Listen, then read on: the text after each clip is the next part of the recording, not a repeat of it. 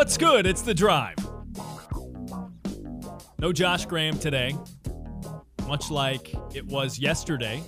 Daron Vaught in his stead. Happy to be with you. Happy to be hanging out with my guy, Robert Walsh, for another few hours today. Very excited about that. Uh, some outrageous fun ahead. But as a precursor to all of that, there's a lot ahead in the next few hours of this sports radio program. We're going to talk about things both important and silly. We tried to do our best at balancing those as we saw fit yesterday. So sometimes, yes, we'll talk about racial inequalities because it's real, it's current, and we think it's important not to look away. But we'll also talk some college football as we've got Roddy Jones of ESPN and the ACC Network joining us a little bit later this hour. We're going to talk some hoops with my guy, Coach Tubby Smith, the national championship winning head coach, formerly of the University of Kentucky, now with the High Point University men's basketball team at his alma mater right here in the triad of North Carolina. And sometimes, Robert, we might even talk about or speculate what each state's favorite fast food chain is. These these could not be more off, could they? I've seen we talked about this earlier. I've seen so many of these with disparaging comments about each one. Like I when they're all different. Yeah, like when I when you showed me the one that we'll we'll we'll get into momentarily, uh, I hadn't seen that specific version, but you've all seen these. They're they're United States maps, and each state is labeled as supposedly the favorite restaurant or or chain restaurant or fast food spot of the citizens in those respective states. And the one caught all kinds of social media attention because Mod Pizza is something not many people are familiar with. We have a couple in the triangle of North Carolina where I'm usually based. Uh, so I do know of Mod Pizza and have eaten at Mod Pizza. I think LeBron James. No, no, no. That's uh, what's the other pizza sort of pizza on the go place that he's invested in. Blaze is that what it's called? Uh, a similar no model. Idea. I'll check it out. I, I think it's Blaze Pizza that LeBron James is involved in. Mod is something similar, and like half the United States were labeled as mod pizza people on one of those maps. Not the case with the one you showed me, but as is trending on Twitter, people take issue with Sbarro being listed as New York's favorite. I love getting a classic New York slice. Every time I come up here, I got to get one.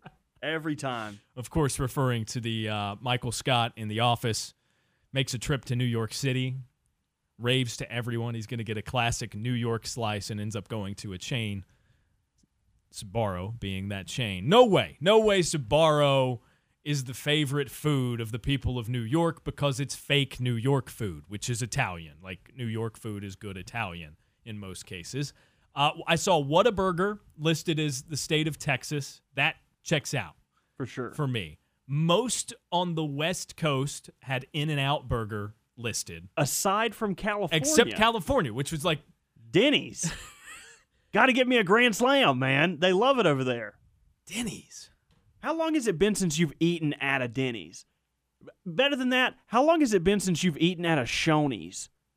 Are there even Shoney's still? There are, yes, because I know for a fact in my my home Virginia in the mountains. I was just recently a few weeks ago up there to see my parents, and in Wytheville, Virginia, across from our favorite Chinese place, is a Shoney's, a real live, living, breathing, operating Shoney's and I cannot tell you the last time I was in that restaurant. I, I, can say this pretty confidently because I don't think Shoney's were ever advertised with us. I have never and will never dine inside that establishment. It just seems like the gas station of breakfast, you know? I would But rather- also, like Shoney's very very big on buffets. Oh, which I, are no idea. going to die because of COVID-19. Like Golden Corral has already I think officially made public that they're done or going to be at some point. Did I see that? It might have been a I joke. I'm sorry. No, no, no. I, I don't like. I don't like saying inaccurate things. It might have been a joke that I saw. Don't kill Golden Corral. Hashtag RIP Golden Corral. We're gonna get it started, and it's just gonna be this this overwhelming social media outcry for for Division two and Division three sports, college sports teams It's all over because that's where every team goes, right? If you're you're on a, a high school team, it's it's just bang for your buck. You're feeding athletes. You stop at Golden Corral. Uh, What would you find out about Golden Corral? It, it says here that they're going to reopen uh, locally, but without the buffet. Like, do you know what you would order from a Golden Corral? Like, would you be like, yeah, can I get some of that microwavable pizza that you guys put out? Maybe slice me off some prime rib. Am I to have to pay for this? Like, is it a flat rate still, or can I get a full plate full? What do you get at Golden Corral? I usually go for the chicken, like the Asian chicken. That's always pretty good. I also haven't eaten there in nine years, it feels like. I don't I don't know. I don't eat anything at Golden Corral. Right? Like maybe I I think the grossest. Well, I mean, I don't eat anything at Golden Corral in that I eat everything at Golden Corral. You get the little sampling. You got to Yeah. go all the way around. Now, Granted, it's been forever. Buffets kind of skis me out anyway. I'm not keen on buffets and haven't been for a while. So it sort of pleases me to see that become less popular in the outbreak of all of this uh, with with the coronavirus and stuff. Now, I don't know how Golden Corral is going to survive as a business, but we should probably, Robert, get, get to something sports oriented. you maybe at some point. Don't let me steer the ship, Daron, because we'll talk about restaurants all He day. came in. He came in five minutes before we were to air and showed me this map and got me heated. in other news, the NFL is being taken to task by its own stars, and we talked at length about Drew Brees yesterday. A video was released by several players. The Saints wide receiver Michael Thomas, I believe, is the one that opens this up. Deshaun Watson is in there. DeAndre Hopkins, Patrick Peterson, uh, Zeke Elliott of the Cowboys is in here as well. A lot of prominent names and faces around the National Football League taking the NFL to task to do something. And, and I want our listeners to hear it first, Robert, before we surmise what, what the players might be wanting out of this or they, what they might trying to be get, what they might be trying to get out of this. I said that right the first time. there you That's go. We're right. not live. We, go. can do this Whew. in post. No big deal. Whew. All right. Um, so so let's play the clip. This is a collection of NFL players. Michael Thomas, the Saints wide receiver who catches all of his passes from Drew Brees, who's been all over the news this week, begins it, and others connect the dots and finish it. It's been 10 days since George Floyd was brutally murdered. How many times do we need to ask you to listen to your players? What will it take? for one of us to be murdered by police brutality. What if I was George Floyd? If I was George Floyd, What if I was George Floyd? if I was George Floyd, If I was George Floyd. If I was George Floyd, I am George Floyd. I am Breonna Taylor. I am Ahmaud Arbery. I am Eric Garner. I am McCormick McDonald. I am Tamir Rice. I am Trayvon Martin. I am Walter Scott. I am Michael Brown Jr. I am Samuel DuBose. I am Frank Smart. I'm Philip White. I am Jordan Baker.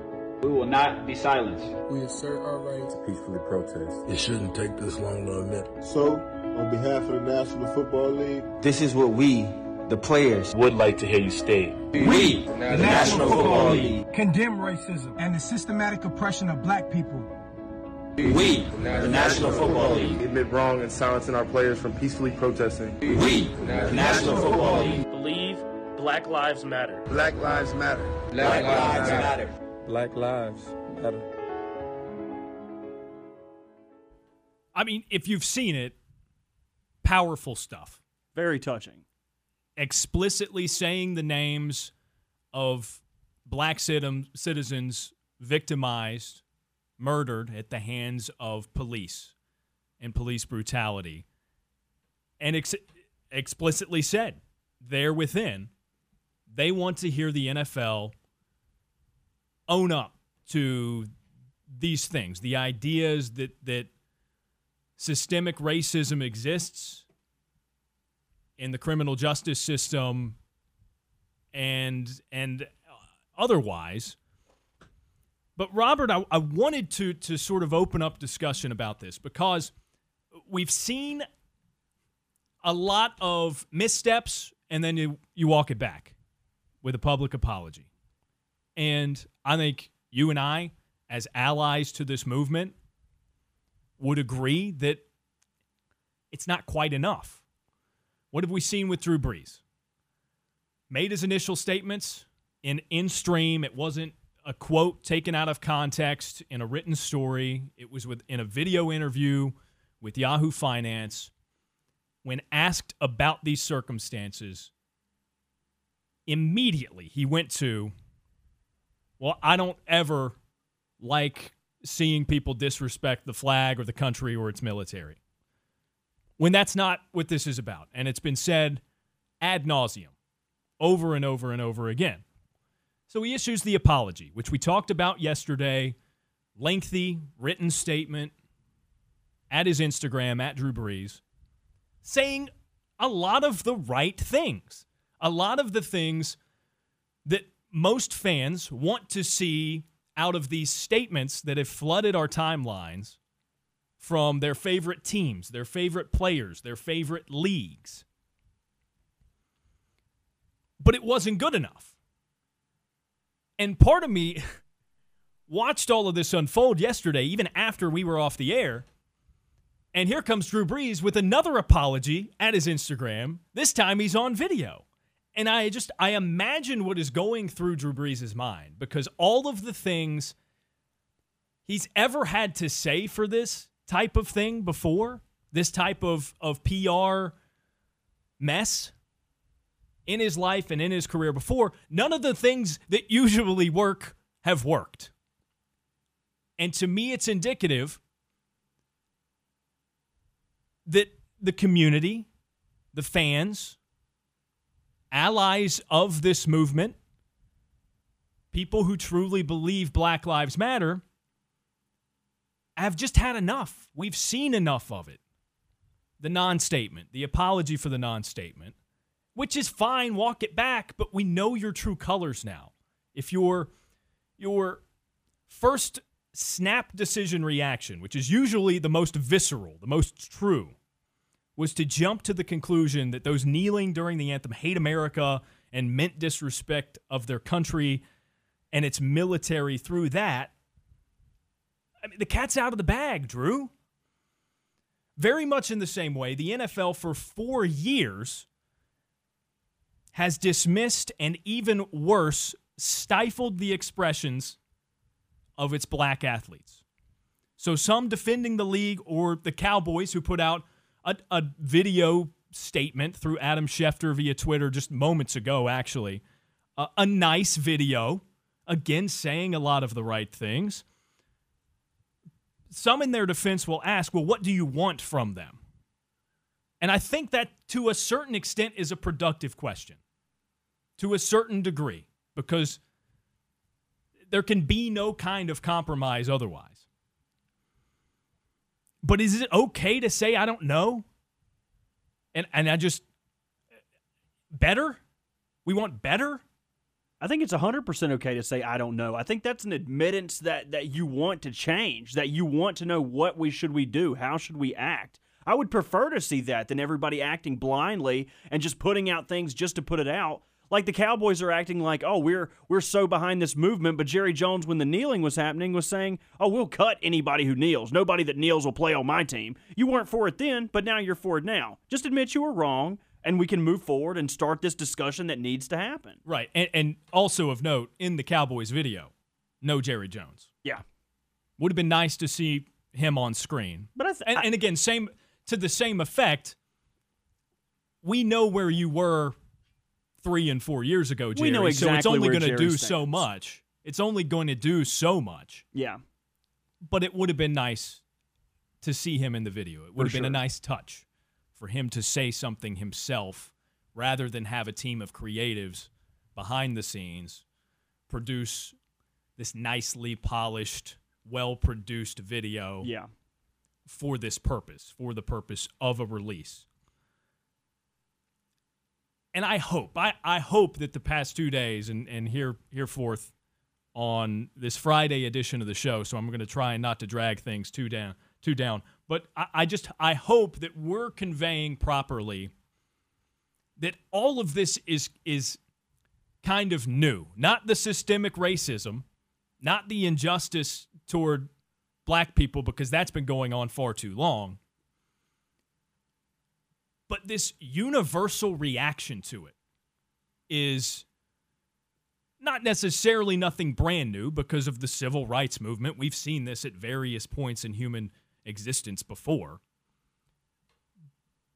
But this is in a way that it's never been because we have things at our disposal like we've never had. Social media being the most prominent, eyes on everyone at all time, video cameras on our hips at all times so that when police brutality is happening more often, not most often, but more often in 2020, it's being captured on video.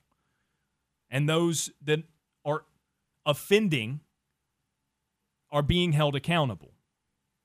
I think it's fair because I've heard it a lot over the past eh, past 3 or 4 years to be honest. It, it's it's not exclusive to the past week. I've heard well what did you want him to say? What did you want the team to say in their release that they issued? And I think it's fair. I think it's totally fair and justifiable to say I don't know. The black community is is justified in being upset with Drew Brees, even after two apologies. That's totally fair. It also doesn't mean that Drew didn't realize a horrible mistake and a horrible gap in his character, which needs to be corrected. You're only wrong for as long as you choose to be. If you accept the truth, which I'm sure Drew's an intelligent man, he has a large heart. He cares about that city, he cares about his teammates, and I think he can see what he said and how it would be interpreted as incorrect, or maybe not even incorrect, just maybe out of touch. Maybe he can see that and then move in the right direction. He's a smart guy, you know? It was ignorant. Yeah. And we said it and we said it yesterday. We don't mean it as a pejorative. No. It's not meant negatively. That's why I'm glad you're here because I have no clue what pejorative means, but I agree with you. Ignorant is misused and misinterpreted a lot of the times to mean stupid. Really, it's it just means that you're missing information or a perspective that you can't possibly have in totality, right? I'm not a black man. I don't know what it's like to live as a black man or black woman for that matter. I'm not a police officer. That's a hard job already. It is infinitesimally more difficult these past two weeks, and there just happen to be a lot of guys that are not handling it well. I think it's fair to not know what you want in these circumstances, and that therein lies the complicated nature of these conversations. It's easy. It's human rights. It's caring about another person because you're a person. But it's difficult. I get it. People are experiencing cognitive dissonance for the first time in their lives. There's a mental barrier, and it's easier to turn away than to break through. We're going to talk sports. Real, legit, actual sports, I promise, including on the other side. Did you know Luke Kuechly just retired, but the beloved Panther is still a member of the team? We'll explain next. Josh Graham loves to talk sports. He also loves writing sports poetry, but he can't think of a rhyme for puck. Oh, I get it. You're on the drive with Josh Graham.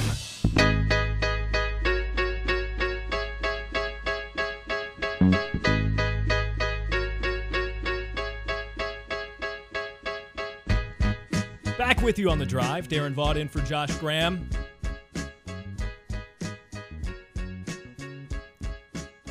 Robert is just bringing it with the music. This show, whether or not I have anything to do with it, it sounds great today. So we move our attention to college football, which, as I mentioned before the break, might be the next major sport that actually begins on time. All of this is is still TBD. But anytime I'm in for Josh and able to talk college football things, I like to bring in my good friend Roddy Jones of ESPN and the ACC Network. He's at Roddy Jones 20, the number 20 on Twitter. Roddy, good to hear from you, man. How are you? Uh, I'm great, Daron. It's good to hear from you too. Since uh, you know we're now on the cusp of actual sports. It's starting to uh, to feel like uh, there's stuff to talk about that isn't just rehashing or, or speculation. So uh, it's good to talk to you too. Well, I, I, I always love getting your perspective as a former player. In your case, for Georgia Tech football, uh, the Mike Norvell, Florida State, Marvin Wilson stuff came across our radar yesterday, and we talked about it at length. Um, with Norvell reportedly saying that he had spoken to every player of his team individually, and then you know being called out on that by one of his stars, Marvin Wilson. What were your initial thoughts? What did you make of that entirety of the situation? Well, I, I want to talk about it from beginning to end, from from the statement to Marvin Wilson calling him out to now. I, I just want to say that I, I love the way it progressed, and I think that it should that this is how these things should happen.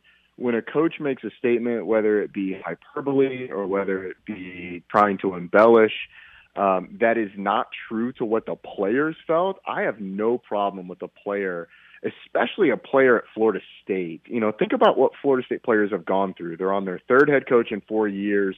The guy that recruited Marvin Wilson basically abandoned them to go to Texas A&M. The guy who was brought in to bring that program back to prominence got fired after 21 games, and now you've got this other guy who then all of a sudden, in the middle of one of the most tense times that we've ever seen in our history in terms of racial um, racial interactions says that, hey, I talked to every player, I've got no problem with Marvin Wilson coming out and saying, hey, that's complete baloney.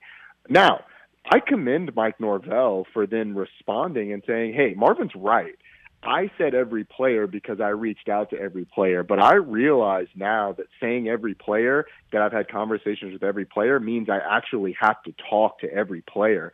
And that is an important distinction, especially at a time when there's so many emotions especially for black players about what's going on in the world. Those conversations are so important. And it looks like they had that conversation because of what Marvin Wilson then said. So that's the type of thing that needs to happen. And that is the most constructive way that that can happen.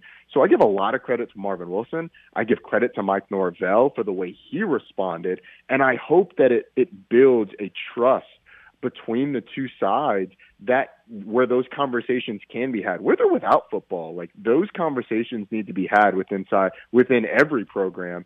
So i hope that florida state is one of those places where players feel like coaches care enough to have those conversations with them no matter what. Uh, that's really good perspective. I also feel similarly. I, I like the way that it's played out because if anything has has has come out of the past couple of weeks or needs to come out of the past couple of weeks. It's it's putting the emphasis on having difficult conversations, whether it involves racial injustices or this one in particular, kind of a, a tangential conversation around that. Um, what do you think the role is of a head coach in these moments outside of football? To what degree would you consider it a requirement to step outside the bounds of the sport that you're coaching and, and talk to your student athletes about things like the police brutality protests and, and racial injustices that, that are coming to the forefront? Well, first off, let me say that I empathize with these head coaches and assistant coaches because this is not part of the job description explicitly. Like these guys took the job of being a coach because they love football and they love impacting the young men who they are in charge of's lives. So to have to deal with something like this, I understand how you can feel woefully underprepared and inequipped to deal with something like this. That being said, the ground has shifted, and coaches have to, absolutely have to make sure their guys, first and foremost, are doing okay. So that empathy part of it is so important. You have to have conversations, have your assistant coaches have conversations with every player to see how they're digesting, how they're doing, through all of this because they might have experiences that they have to get off their chest. They may need someone to listen to. They may need uh, someone to vent to. They may have actual issues that they're going through that they need to articulate to someone who can do it, who can do something about it. So in this time, head coaches have to, absolutely have to step off the football field and first and foremost make sure these guys are okay. Secondly, yes, if you're trying to educate and better these men's lives, you have to provide them uh, opportunities to use their platform to affect change in terms of the the all of it. You know, Georgia Tech uh, obviously is a program that I'm close to.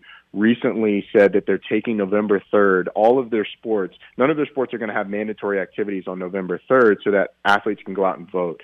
Stuff like that is teaching athletes how to use their voice in an effective and responsible manner. And now that doesn't go far enough. Like I expect Georgia Tech now to help these guys register to vote, to to figure out to help them figure out where they can vote, to re- help them request absentee ballots if they're not going to be able to get back there to vote. But it's a good step. So when you're talking about types of things that coaches can do, little steps like that are really important. If they want to go further and engage the community, engage in in trying to rectify uh, the social injustices that Black people have felt in this country since the very beginning.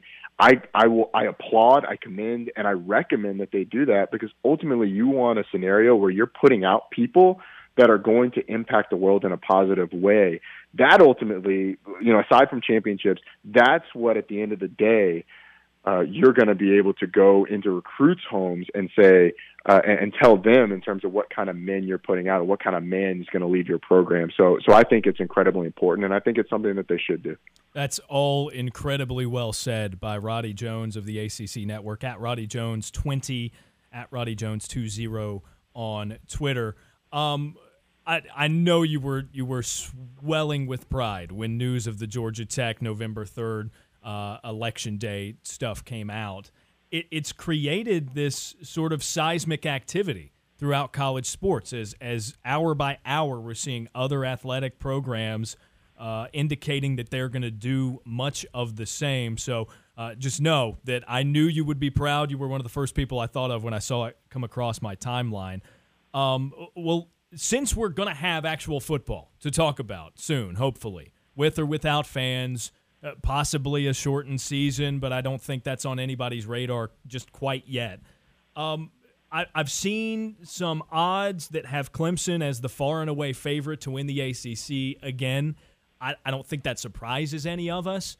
Uh, who would be next on that second tier at this point from your your vantage point? And Roddy, I'm curious to know: Does something like this circumstance of of coronavirus and then obviously it's sort of the the the wait and see nature of how the season is going to progress and when guys are going to be allowed on campuses. Uh, in addition to sort of painting the picture of the landscape of the ACC as you see it coming into the season, does anyone stand to gain or lose anything because of the tricky circumstances with which all teams are entering this season? Well, I think it benefits those teams that are um, doing this with stability, that did not necessarily make changes uh, at the coordinator positions, that didn't make changes at the quarterback position. So the one that stands out to me, or the two that stand out to me, are North Carolina and Louisville uh, because of the stability that they've got on both sides of the ball at the coordinator spots because of the stability that they've got at quarterback, because of the amount that they've got coming back on the offensive side of the football when you talk about elite units in the league, Clemson's going to be elite. Uh, there'll be some defenses that are going to be elite. Pittsburgh jumps out. Um, that are, they're obviously going to be really good, but but I think the two most elite non-Clemson units have a chance to be the Louisville offense and the North Carolina offense, and because of that, the upside with those two being that next school uh, is the greatest of them all. And, and, and I think it's a shame that Louisville and North Carolina don't play each other this year because it could be a race to a thousand for who wins that game just because of how explosive that those teams are offensively. Uh, but those two teams are the ones that I am excited about. I think Miami obviously uh, has a chance to be good, but with the coordinator change in the offensive side of the football, with Rhett Lashlee coming in, they've got a transfer quarterback and D'Eriq King coming in there's a lot uh, of people that have to get used to Miami uh, through a time where you're not able to be around Miami. Now I know that they're obviously back now, but but but there's a lot to catch up on. Virginia Tech's got a new coordinator on defense with Justin Hamilton. Uh, so when you have these schools that are, are making these changes and having to do that through a coronavirus, especially, and being away from from uh, being away from each other and not getting a full time of spring practice, I think it makes it more difficult, and I think it benefits the teams that have that stability. He's incredibly versatile, as he was as a Georgia Tech running back. All really, really good stuff, Roddy. It's good to hear your voice. Cannot wait for the season to get here and for things to, to get to be a little bit more normal. I know your colleagues and our friends at ACC Network, uh, Wes and, and Mark, are going to come back on Monday with Packer and Durham as a daily program. So we're, we're slowly getting there, my man. I can't wait to see it. I know I can't either. I'm ready. Uh, I'm ready to get to something that feels like feels like it did last year. But uh, good to talk to you too, Daron. All right, that's Roddy Jones. Be well, man.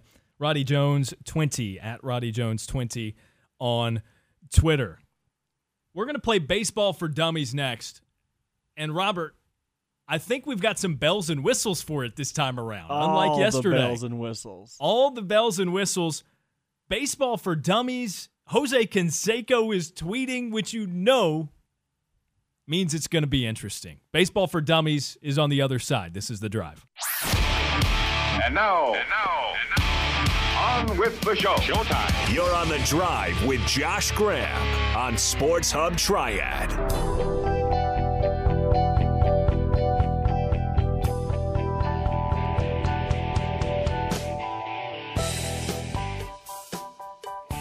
What up? Welcome back to the drive. No Josh Graham. You do have Daron Vaught, though. Robert Walsh, that deserves a shout out. That was quick handed. I try, man. People don't get how tough it is to really slide over here and hit these buttons that quick. Like, I mean, it's one thing to run the show, hit a break on time, largely dependent on me shutting up. You know, playing music at the beginning of a segment, making sure spots are played on time, as many times as promised, according to contracts and whatnot.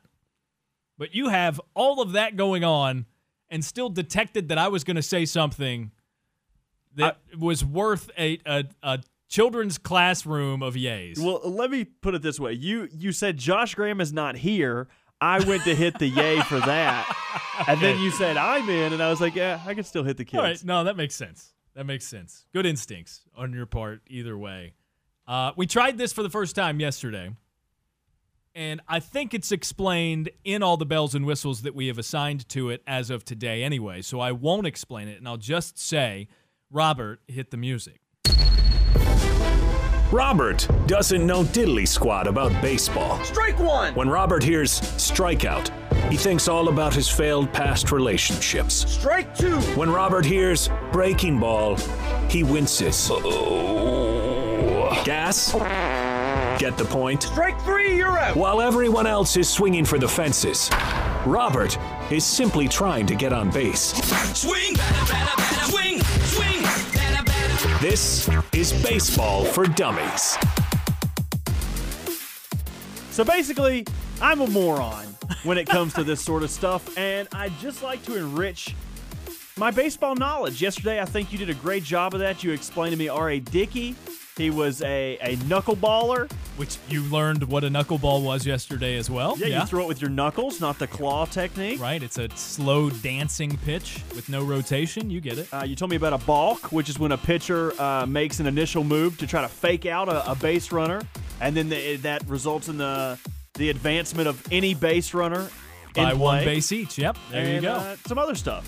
But uh, today I have a whole nother list of things I would like you to explain to me because I, I kind of like this. I'm kind of coming around on baseball. I might be a fan of this if this continues. But uh, I, I wanted to start off pretty simple. Uh, what's the deal with bat flips? I, I get every, people are either upset that people do them or they were cool. Either way, it's just you throwing a bat, in my opinion. So what's the deal? Well, you know, at its at its genesis, it would be like asking the same of spiking a football, right? What's the deal with spiking a football? It's just a it's an emotional reaction after a positive moment. So a bat flip is meant to emphasize a home run and you know, it, it it adds a little insult to injury if you're the pitcher who gives it up because a bat flip most of the time, at least in Major League Baseball, amongst United States baseball players, includes a home run that you know is going out to the point that you're not immediately running toward first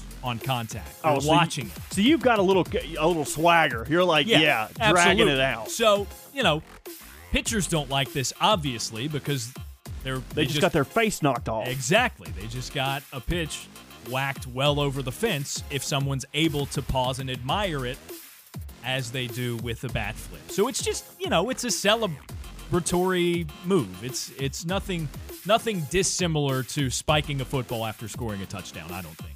Okay, cool. Uh, I might have to cut this list short. We're running on the on the clock here, but I, always hear about the unwritten rules of baseball. All right, we got four minutes until I got to give an ID, so I, I What don't know what that are some that's of the gonna work. unwritten rules of baseball?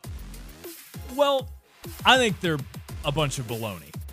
You think frankly. they are I, I hate the notion that there are unwritten rules in baseball. like, why not write them out?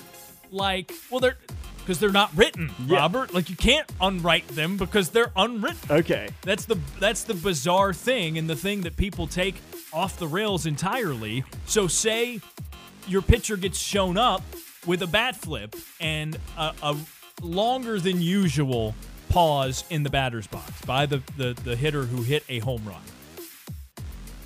There are unwritten rules that would constitute throwing up and in on that guy his next time up so as to, to scare him. You might not hit him, but so as to brush him off of the plate and just let him know that you, as the pitcher, Don't are, appreciate are in control Uh, okay. and you don't appreciate it. gotcha. They're dumb. A lot of the times, the unwritten rules are referenced when someone just, you know, doesn't keep their cool and reacts emotionally to something, which you know I'm never really in favor of to the degree of of negatively, right? Like Yeah. you shouldn't get upset that another player is excited that he did something in the positive. Like if a player hits a home run off of you, of course he has the right to get excited, and it has nothing to do with you as the pitcher. Yeah, if you don't like it, don't throw right down the middle. There you know, go. throw him a different pitch or something. Be better. right? Yeah. Uh, I think we got time for one more. Uh, would you rather tell me why people hate the Yankees or tell me who is the best mascot in baseball?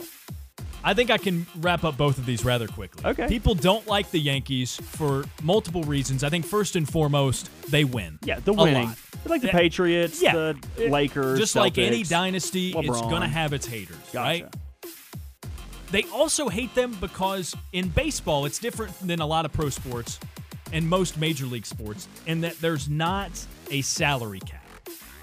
Now, that puts a large gap in between a large market team like the Yankees, one of the longest standing teams in Major League Baseball, in the biggest city in the world, and compared to like the Rockies. the Or- Colorado Rockies, a relatively new team as of the, the 90s in Denver, Colorado, or the Oakland Athletics, you know, infamous for their, or famous, however you want to, to view it, for their uh, cost cutting measures and sometimes having success despite that. So it's partially because they get to just throw around a lot of money in certain cases Yeah, nobody likes the money back. and they win a lot. And you combine those two things, and people will associate one with the other. You win a lot because you get to spend a lot of money, unlike other franchises. Boom, you have a true hatred of a Major League Baseball team. Tell me about this mascot. The mascots. The, the most popular, the most famous would probably be someone like the Phillie Phanatic, the big green fluffy thing. Yeah, shakes his Phillies have. belly. My Shakes favorite his- mascot. move. Exactly. The San Diego Chicken, you might not be as familiar I'm with not. because the Padres are are less prominent than they have been in years past. But that's probably the second most. Is it an actual chicken or like a a costumed person? costumed person? Okay. Um, or like Wally the Green Monster, named for the big wall in left field, the big green monster at Fenway Park for the Red Sox. Those would be the mo- more famous. My favorite dinger for the Colorado Rockies is a purple Triceratops. I'm gonna have to check this out. We're close to the ID, but that is baseball for dummies. I'm gonna check out Dinger, and you're gonna tell them what stations we're on, right? This is The Drive. You're tuned in on the Sports Hub Triad 93.7 in Greensboro, 104.9 in High Point, 101.5 in Winston-Salem, and in Burlington, 104.5. All of those FM signals. Again, this is The Drive.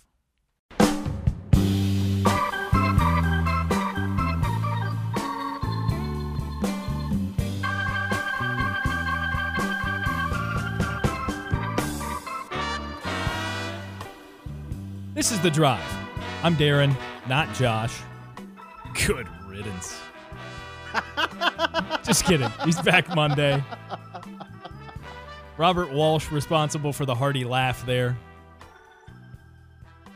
It's just been fun. We're like 75, 80 minutes into day two of my quick little residency here at our Kernersville studio.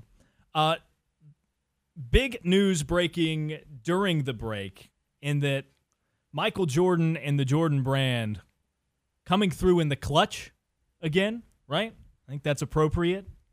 Releasing a statement regarding a $100 million donation to several organizations dedicated to ensuring racial equality, social justice, and greater access to education.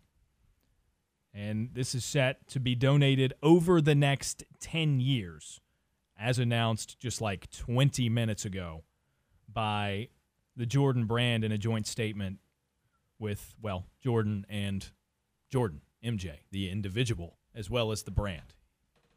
Um, we like to do things that rhyme, particularly with my name, Daron. Hi, in case you don't know me. Uh, sometimes it's Sharon on Thursdays for only a segment or two or three. Every now and then I'm in studio now for an hour or so. Sometimes it is staring as Robert just honestly just I think enjoys looking at me. I do. I can't look away. I can't. Your eyes are mesmerizing.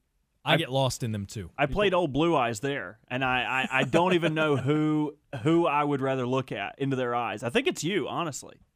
My eyes aren't blue. Yeah. Sometimes because I like pop punk and they like interrupting me, it's Blaine.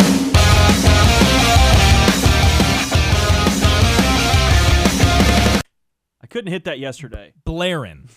It's blaring, as I tried to say there. Other times, and this one's become quite fun as we've done it more and more often. We play comparing with Daron. So, Robert, I think you are going to take the reins here and we're going to do some comparing. Yeah, I usually uh, to play this game, I'll usually think of of something that's happened recently that would make me think of someone, and then I think about what I would like you to compare them to. This list is nothing like that. This is just random things that popped in my head. Okay. Uh, so I'll start off with what I think to be an easy one. Uh, I would like you to compare The Rock, Dwayne Johnson, uh, to Derek Jeter. An easy one? I they kind of look like they could be brothers. Very similar well, skin tone. No, as a matter of fact, this was an SNL skit. It was um it's an old SNL skit and it's entitled if I'm not mistaken Yankee Wives or Baseball Wives. It's when Jeter was on SNL. So maybe this is a, little bit of a comparison both with some comedic acting skills because Jeter surprisingly was really good in this. He was dressed up as a woman in the stands of Yankee Stadium with some of the others, the regular SNL actresses. And they're going through the lineup for the Yankees and objectifying them, is what it is. Like Yeah. they're talking, oh, Tino Martinez, what a hunk. Uh, you know, and Jeter's getting in on it as if he's one of, of, the, of their wives. For sure. So then he comes up, or Jeter comes up in the conversation, and all the other women are like, oh, you know who the cute one is? Jeter, Derek Jeter, for sure. And he's like, no, no, no, no, no. I'm not big into Derek Jeter. He looks like if The Rock had sex with a Muppet. Yeah. That's brilliant. I think that's enough. That's enough to, to interlock the two and complete that phase of comparing. Yeah, you got it. You got it. Uh, next, I'm going to hit baseball a lot here because I like hearing your explanations. I like learning more about baseball. So I would like you to compare Pete Rose to Rose from the Titanic. My hatred. I can't for- imagine Rose signs a lot of autographs. Probably not. But then again, I don't know that Pete has ever like posed naked. I would pay for that picture though. Like that would be a great mantelpiece, just like him painted on this couch. very tastefully, you know. That sounds like something Jose Canseco would have hanging in his oh his my, foyer. Th- this dude. Uh, I know. I know you've seen the tweet, right? Yeah. Well, he he claims he's going to run for president. I retweeted him last night because I've now I got to pull it up. You mentioned it. Jose Canseco on Twitter. A great Twitter follow, by the way. If you don't, you should definitely. He's out there. Out. Just fair warning, he's out there, which is why this one was so significant. I retweeted. He said, "quote." The volcano has erupted. Our political system is a total failure. Our criminal justice system has always been a total failure. Total run on. No no punctuation throughout that. And it was so significant to me because if Jose Canseco is saying it, we have come into a time where the most obvious thing is also the most absurd, outrageous, and far fetched thing. Because you should see some of the other stuff Jose Canseco tweets. Oh yeah, it's like aliens, like aliens, please come down here and rescue me. Like I've been in spaceships. I've harvested this goat farm for you as as a sacrifice. Yeah, what? For my taking like he bizarre stuff. So when it's that explicitly on point, we know we're in trouble. I would love Jose to see. Well, I'm uh, get, we're getting way off point, but Canseco's worth it. I feel like this is the the point of comparing. This is the point. This Uh, is I would love to see a VH1 house where it's just like all athletes where their like fame got to their head. So it's like OJ, Jose Canseco, other athletes that I can't think of that are crazy right now. Maybe throw uh God, Gary Busey, throw Gary Busey in there. like just some certifiable like crazy Busey and people. Canseco have hung out. I'm certain of it. That- they have to have. Anyway, I'll get back to the comparing. That's my fault. I got too excited. Uh, I would like you to compare Snape from Harry Potter, the potions uh, professor, also a longtime Slytherin helper outer, uh, to Drew Brees. All right, help me out with the character dynamic here.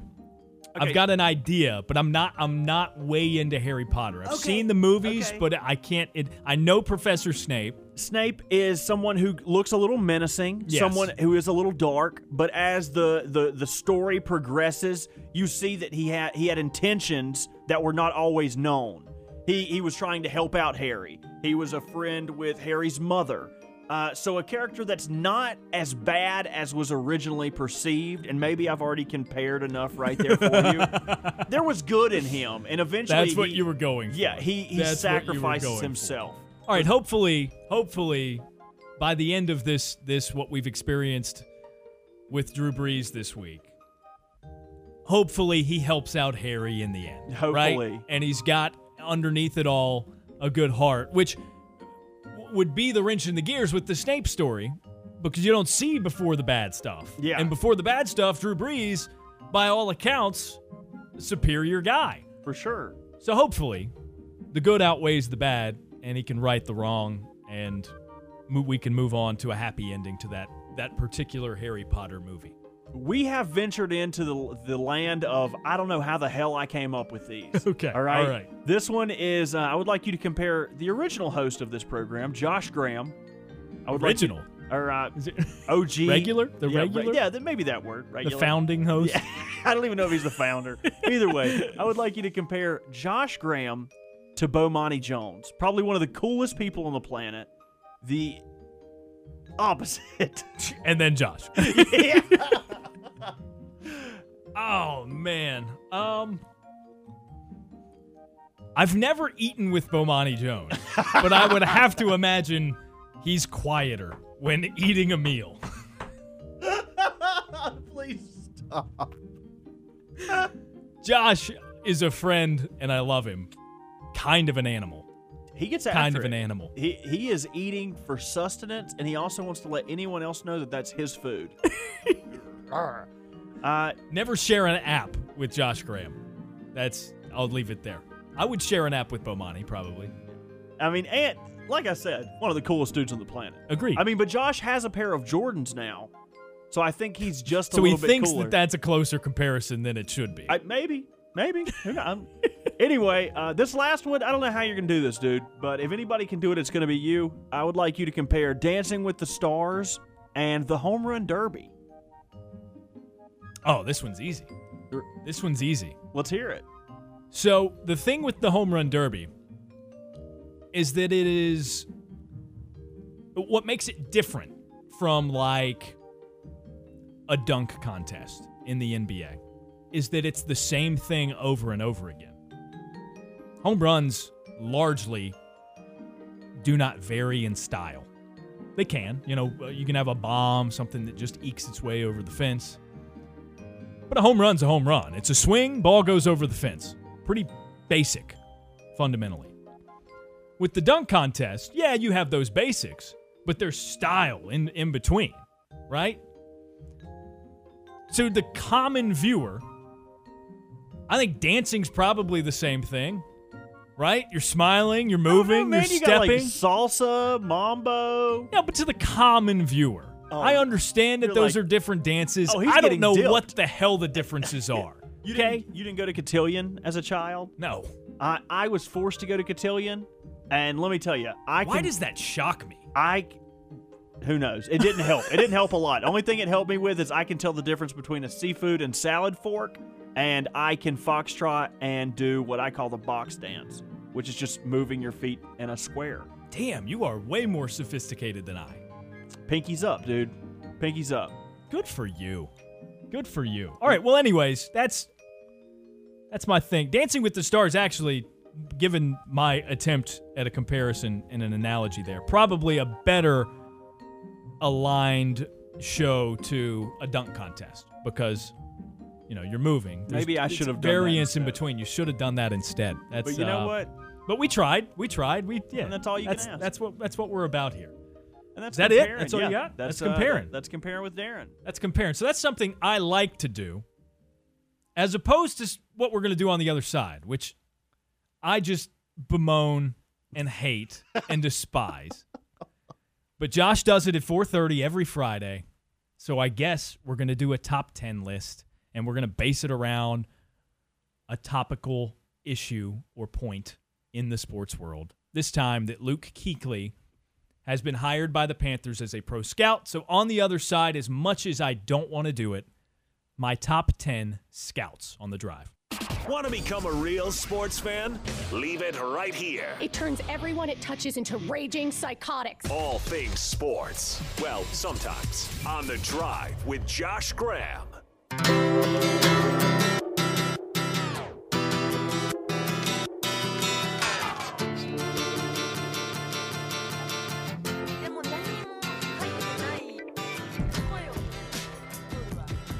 Daron Vaught back with you on the drive.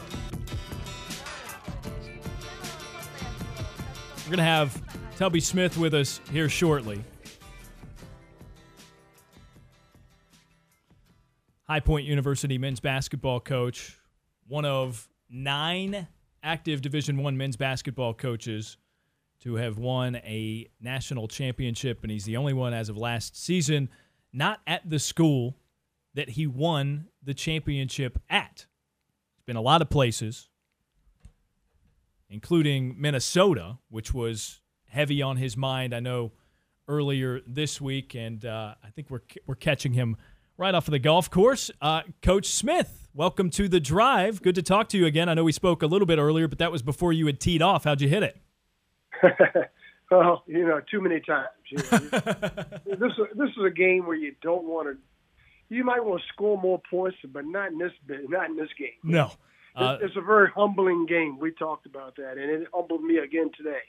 Yeah, and, and coach, you know me as a guy who grew up playing baseball as my my predominant sport. I, I think it and golf, uh, and there are elements of basketball. There's a conversation to be had there. Uh, two of the more humbling because you know most of the time, even if you're playing pretty well, most of the time it, you are quote failing, and I'm using my air quotes. Um, yes. So well, you know, I play I play with a guy today. He- Well, he's one of the all-time great baseball players here at High Point University, Otis Foster. Yeah. Oh, yeah. Absolutely.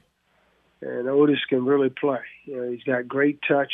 You know, we were talking about some of the great pitchers that he played. You know, he played uh, with the Boston Red Sox organization, and him and Jim Rice. He had him on the phone uh, the last week. We were talking to him on the phone, but but Otis could hit that ball, man. I remember watching him hit a ball all the way up on the banks there where Miller Center is, Yeah, he was one of the greatest, one of the probably greatest home run hitter to ever play here. No I- doubt. No doubt. I know uh, uh, just uh, earlier this week, I was on a golf course with uh, Lavelle Moten, who I'm not I'm not sure I'm sure you know, but I'm not sure Yeah. sure if you guys know each other uh, super well. He was he was my masher. We got teamed up and we're playing uh, best ball, and man, he could just let it rip. Not not necessarily something I expected. He he came up talking a really small game, but he bombed it, man. He was he's Yeah, he- pretty good. But most baseball players can hit the ball. I'm sure you can. You, you're one of those type of players. Hockey players and baseball players, man, they they crush it. Um, well, glad to hear that you're of good spirits about your high stroke game today. Uh, I, I want to talk to you about hoops, a little bit of life, a little bit of everything, because uh, we've got a lot going on, despite sports still being in this bit of a holding pattern. Um, first and foremost, the past week has been really heavy, and we've talked about it and, and tried to do a good job of being transparent on this program uh, about the protests centered around the the killings of, of George Floyd and others. And your job description in coaching crossed my mind because I, just I'm curious your philosophy when it comes to coaching and mentoring young black men and their allies or teammates during times like this. Is is this something that you've addressed and, and you've got the added layer of complication with the coronavirus, so you're not around uh, your guys currently or, or haven't been for the past week? Have you have you touched base with everybody just to kind of check in and see how everyone's doing? Oh yes. Well, we've been having a um, a Zoom for the last five weeks. So, and this is something that we address on a regular basis in in our practice before practice. Some of the things we talk about. In fact, a few of the players were saying on the Zoom call, said, "Coach, you know, we appreciate you know you you talk about this uh, not a lot." But one things I talk about is is um, I was fortunate enough to grow up in a household with a a mom and a dad. My dad was ex-military, wounded World War II veteran, and um, he survived. But he he taught us about just the, um, and you know that was before you know the, the army wasn't even integrated. Then it was still a segregated army in 1943. Huh. 40, 40, he went in in 41, 42, and he was wounded in 43, and came home. But uh, I bring that up because we always talk uh, and just just the other day, I was helping one of the players. You know, Bryant Randleman was coming to pick up his stuff from his room, uh, his his dorm room, just yesterday, and we were on a Zoom call. So he came by the office and he was on the Zoom with all the other players. Um, and when we left there, even though I, and I, you know, we we talked about these these incidents and the, I mean, this tragedy, the the death of George Floyd and and Ahmaud Arbery and Breonna Taylor, Breonna Taylor, you know, and so I've talked to them on a regular basis everywhere I've been because I've been the first African American, the first black coach at a few schools. So over the years, whether it was uh, Georgia, Kentucky, and you and, and at Texas Tech. So what I'm saying is that you're going to have some. Uh, there are going to be people that are going to disagree with you and and and have racial. Um, there, there there are a lot of people that are bigots and that are that are that are uh, are that way, unfortunately. But I always tell them to treat people with respect, no matter what. And and and again, again, I was this book. We were cleaning out his his room, and we picked the book. It was actually um, Eric Coleman's door was open, so I, I went in his room, and there was a book in there. Um, on Home Alive, 11 Must Ways to Make It Home Alive, that Huh. his aunt had given him when he came to school here at Wow. the beginning of the year. But but and and was handle how to handle yourself when you're stopped by police. I mean, this is just part of our culture. I'm talking about the African American culture. It's something that you're taught at a young age, and how you react and how you respond. So I've always told our players, look, I've I've been stopped, and you know, but if you show respect, and and, and then you know, so they have bad days too. Everyone, I just like I come to practice, and I, I can have a bad day. I just don't want to take it out on the players, and that's and so I have to be very careful and conscious of that. So we we talk about just when you're told to do something, do it. I mean, I was, and I, I equate it to being on the basketball court. I said, if one of you guys, if I tell you to run the sprint, or I tell you to get back on defense, I tell you to box out, and you don't do it, and it's going to be repercussions. There are going to be there are going to be consequences. Coach, I, I'm, I'm curious um, because these guys, and you mentioned Eric Coleman specifically, he just wrapped up his his freshman year, so his first year of college basketball, and has has you know reading assigned to him for for lack of a better word of that caliber. Uh, you started as a student athlete at High Point in the late '60s. Yep. What to what degree can you communicate maybe some of the things you were warned about then? I mean, I would hope that that circumstances are severely different for them as they were for you back then. Well, you, number one, you're you you're always concerned about your environment, and, I, and by that your environment, knowing where you are, understanding, you know, the company. Lots of times, the company you keep. Uh, so you have to be very. Uh, growing up, when I came here in 1969, you know, there was Joe Colbert, who still comes to games, and we're still great friends, and myself, and then we had Calvin Steed who was on campus. So it was only three African American men on campus at the time. And I was, again, ready to leave after a few months, to be honest with you. but my dad, you know, said, you better stay there, son. You, you made a commitment. And, and it's the best thing that happened to me. I met my wife here. But, but I go back, I remember the Black Panthers coming on campus to recruit me. Huh. And, and students to, to be a part of their movement because – you know, in Greensboro, that's where the, first sit-in took place during the civil rights movement in Greensboro. A lot of the students, and so you had Winston-Salem State, all predominantly black, historically black institutions nearby. So I actually spent time, you know, being a part of that community as well. And when, when, when, when there were events or social events or, or parties that may be going on, that's pretty much where you understand what I mean? So I, I kind of associate, although I had great friends here, I still have great friends here. I, I was just on the phone with John Kirkman before you called. Huh. You know, he's a lawyer in Greensboro. I was Yeah. just on the phone. Phil Butler, we play golf together a week. So these are guys that were on the basketball team when I got here at Pete College. But you asked me that question, so I'm telling you how, how, um, and athletics can really bridge a lot of uh, some of those gaps, but it's obviously the racial tension that we, when you witness what we witnessed on that video, everyone, I think everyone was angry and, and mad. You know, you got to be, and you, and you, you and you're sad that something for his family.